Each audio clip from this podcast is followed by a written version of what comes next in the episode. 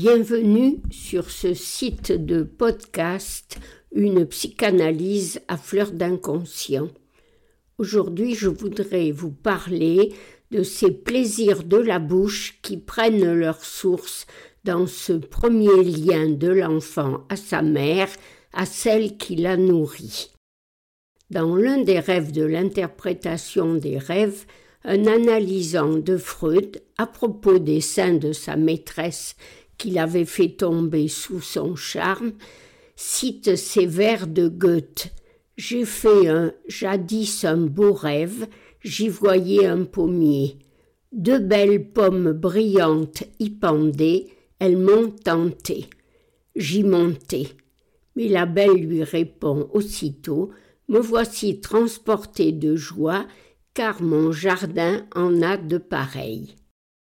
Quel usage pourra-t-elle faire de ces pommes pour elle-même?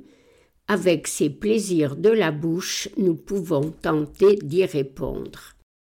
Je partirai pour cela d'un film que je regarde toujours avec beaucoup de plaisir, c'est celui du festin de Babette.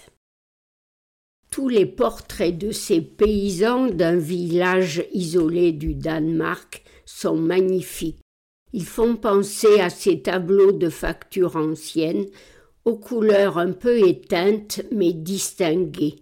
De même, les fruits et les légumes de la cuisine de Babette sont autant de belles natures mortes un plaisir pour les yeux. Nous assistons à la préparation de ce festin et à sa dégustation par des invités affreusement ignorants de cet art de la table et qui pourtant se révéleront être sensibles à ces agapes inconnues d'eux. Seul un invité surprise qui lui vient de la ville est à même d'apprécier la haute qualité des mets et des vins proposés. Les noms des plats et des vins sont eux aussi choisis avec soin et par leur poésie nous mettent l'eau à la bouche. Mais de toute façon, il semble bien que le plaisir est aussi pour Babette. Elle nous fait partager les doigts, les joies que nous donne cette forme particulière de satisfaction de la pulsion qu'est la sublimation. Avec ce festin de Babette s'évoque aussi le festin de Juliette.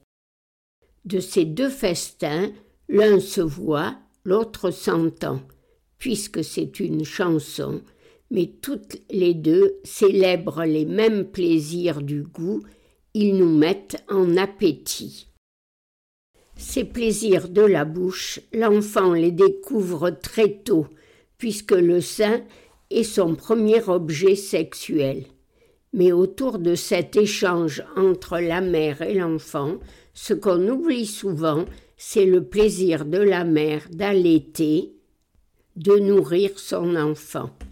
C'est ce plaisir-là, celui de la mère qui nourrit, que les deux festins, celui de Juliette et celui de Babette, mettent en scène.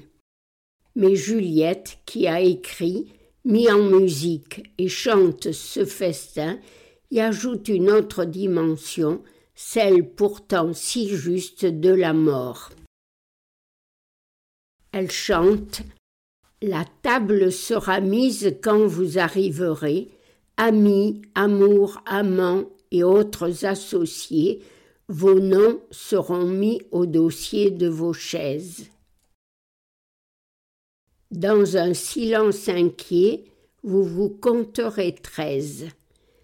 L'invitation dira Minuit on vous attend, venez, vêtus de noir comme aux enterrements, si vous portez des fleurs, que ce soit des violettes, soyez mes invités au festin de Juliette. Tous les vins et les mets servis pour ce festin sont endeuillés de noir. Des pains de sarrasin, des olives de Turquie, caviar et chocolat noir, des mûres et des guignes, noirs dans les verres noirs et noirs dans les assiettes. Vous m'avez tant aimé, chante-t-elle, Oui, pour une gourmande, c'est une fin parfaite de sceller son destin au festin de Juliette. C'est donc ce dernier festin qu'elle offre généreusement à tous ses amis le jour de son enterrement.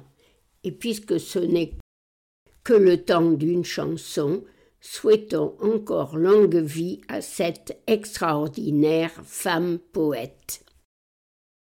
Ses plaisirs du goût, y compris celui du goût de la psychanalyse, m'ont évoqué ce que Lacan avait écrit il y a bien longtemps de l'imago du sein maternel.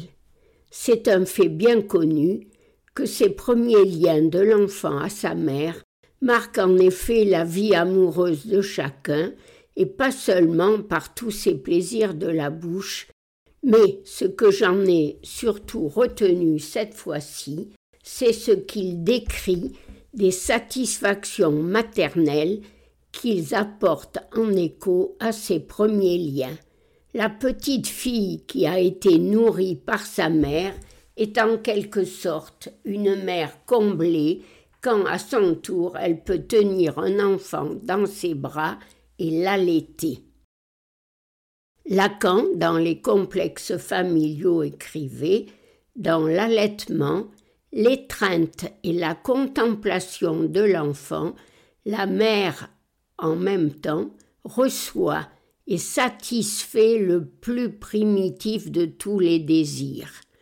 Seul l'imago, qui imprime au plus profond du psychisme le sevrage congénital de l'homme, soit la séparation du sein maternel, peut expliquer la puissance la richesse et la durée du sentiment maternel. La réalisation de cet imago dans la conscience assure à la femme une satisfaction psychique privilégiée. Je trouve que ce passage des complexes familiaux, qui est un texte très ancien de Lacan, est une aperception une préfiguration de ce qu'il formulera beaucoup plus tard, du fait que pour les femmes, ce sont ces enfants qui sont ces objets petits a, et que c'est auprès d'eux que le père doit intervenir pour y poser un certain nombre d'interdictions. Mais pour conclure, je voudrais surtout souligner que ce festin de Bête et ce festin de Juliette sont des rejetons de ce primitif désir, celui d'être une mère aimante et qui nourrit bien ses petits, ses petits et tous ses amants et amis, une manifestation sublimée de cette satisfaction psychique privilégiée, l'un de ces bonheurs précieux que nous offre la vie.